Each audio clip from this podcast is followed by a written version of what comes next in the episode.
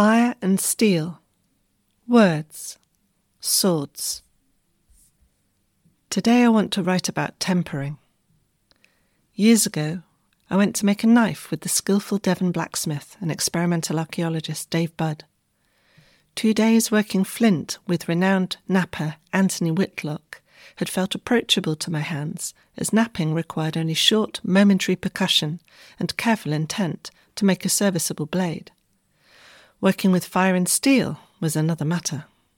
I found the noise and heat a real challenge, but hardest of all was hammering the hot metal into shape. Despite all the years of working with my body, and though possessing enough strength, timidity gripped me so that at first I barely tapped the glowing steel and risked making a knife unfit for use.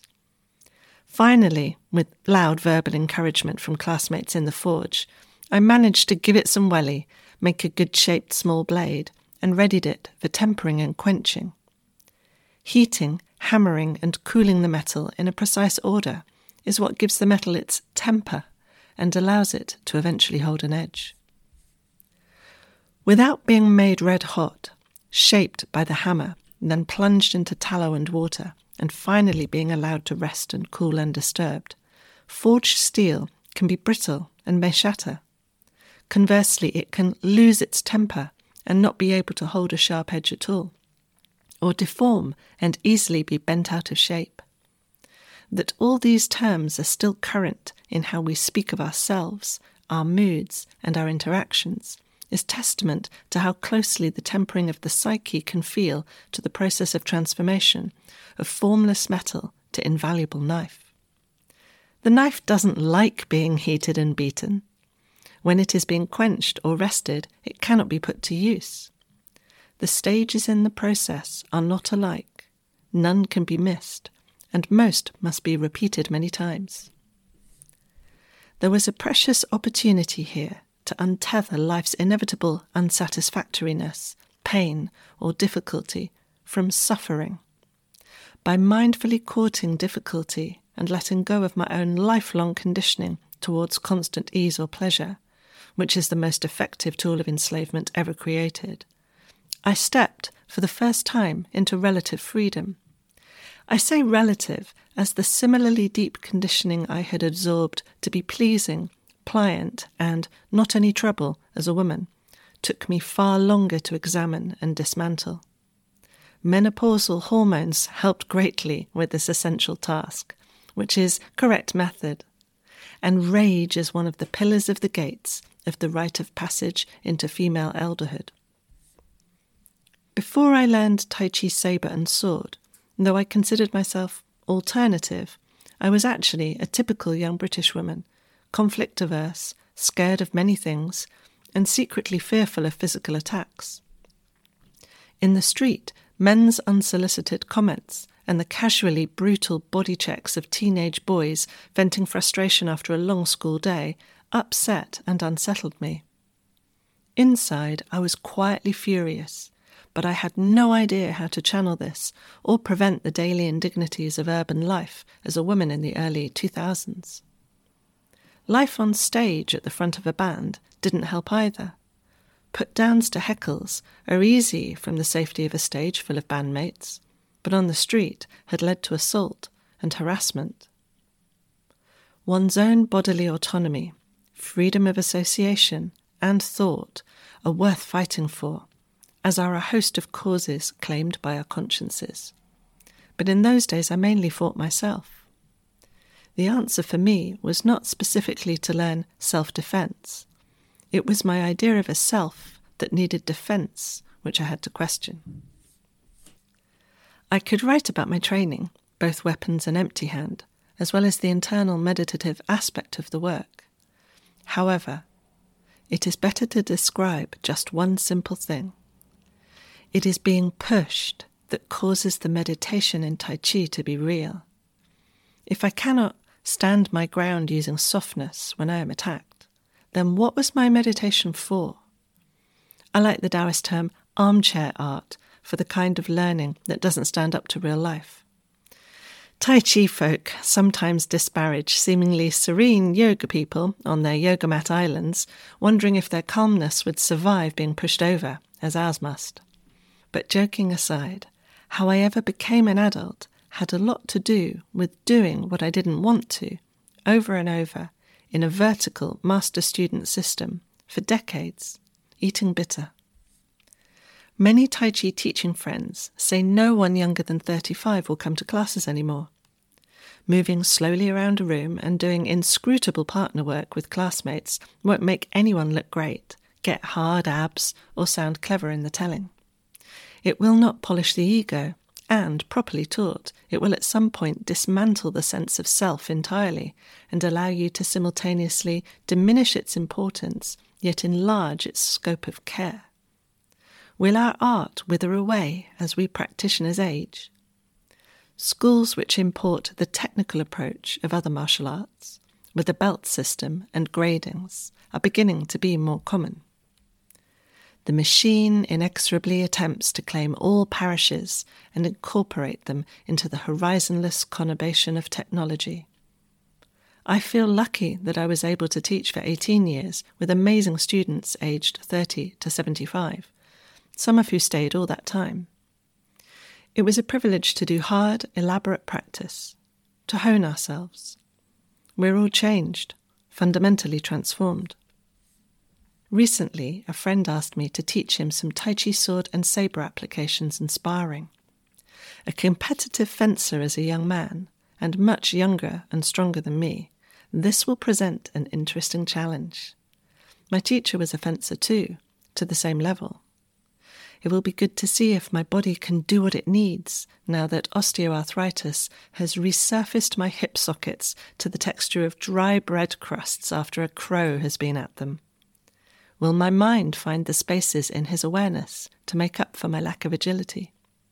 We will see how I have softened, or not, over the three years since my hip injury manifested.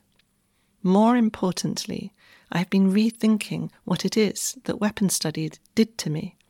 And a friend's email about being a pikeman as a reenactor in his youth brought it back to mind. All my physical weapons were lost in a studio fire in 2021, so I've recently borrowed wooden swords from colleagues and even been given a half decent Western military dress sabre, which was being thrown out. To be asked to pick up arms again is a challenge, but timely.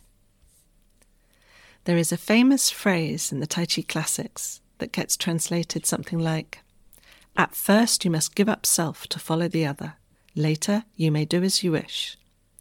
But another sense of that second phrase is Later, you can follow your heart's desire. Here, the heart we are speaking of is the heart mind, xin, not the will or the ego, not even the romantic idea of the heart in love but instead the tempered, connected, outreaching mind of the heart. I sometimes put it this way not getting our own way sucks at first, but later, the juicy, sparkling elderhood that this bitter mash can ferment is how we'll one day distill pure spirit. The real quality that the false practice of Tai Chi weapons cultivated in me was spirit. Until I picked up a weapon, I had no fighting spirit, only ambition. If I ever seemed fierce, it was all false yang, only lashing out, not the wise use of skill or power. I was scared of letting go, terrified of sacrifice, and I hoarded pleasure. Don't get me wrong, I still like pleasure, but it comes and goes like the weather, and that's entirely natural. There is plenty I do not like about aspects of the hierarchies which exist world over, including in traditional systems of learning, such as my own. Where it is correct to do so, I will continue to thoughtfully challenge or change them as best I can, according to my conscience. However, the vertical parts of cultures are as diverse as cultures themselves. That what has come before should educate and inform that which comes after is of prime importance. If we have no elders, however flawed, to trust and learn from, we have no roots. I'm doing my best to become a good elder, before I become an ancestor, and I do that through continuing to learn and practice, by sharing practical knowledge, and by writing. Working with resistant materials, wood, stone, metal, for instance, can be a complete education of the mind and body. My traditional girls' grammar school had no such provision, and so late in life I came to try to carve wood, knap flint, smelt copper, and forge steel.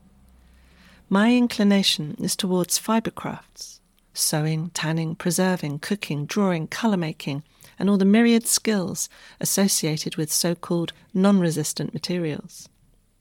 I became this way because my education was imbalanced. I doubt it was a natural inheritance. Had I been introduced early to the lathe and chisel, I know my hands would also treat these tools as familiar friends. Watching my brother's ease with woodworking hand tools mirrors my dexterity with the needle and thread, which I had learned to use at my mother's side as she sewed our clothes. Every time I pick up metal or wood, whether to wield a sword or to make an object, however inexpertly, I challenged the default setting of timidity inside me. I'm not disparaging my fibre and leather crafts, but I know how much resistance has to teach me and how I need to work on not fearing the push back, both from hard materials and from certain people. Yet the most resistant material I have ever worked with is the self. It presents as impermeable, shiny, contained and particular, but on further investigation is found to be porous, changeable, amorphous, and enmeshed. Pushing too hard at the start made the self shrink into something like a hard metallic ball, heavy, dull, and repellent. Only through alternating soft inquiry, gentle probing, hard periods of intense work, followed by real rest, did I get around the many defences of myself's well earned but no longer needed protection. The parallels with tempering, when I finally got my hands on the tongs and bellows of a forge, were plain to see.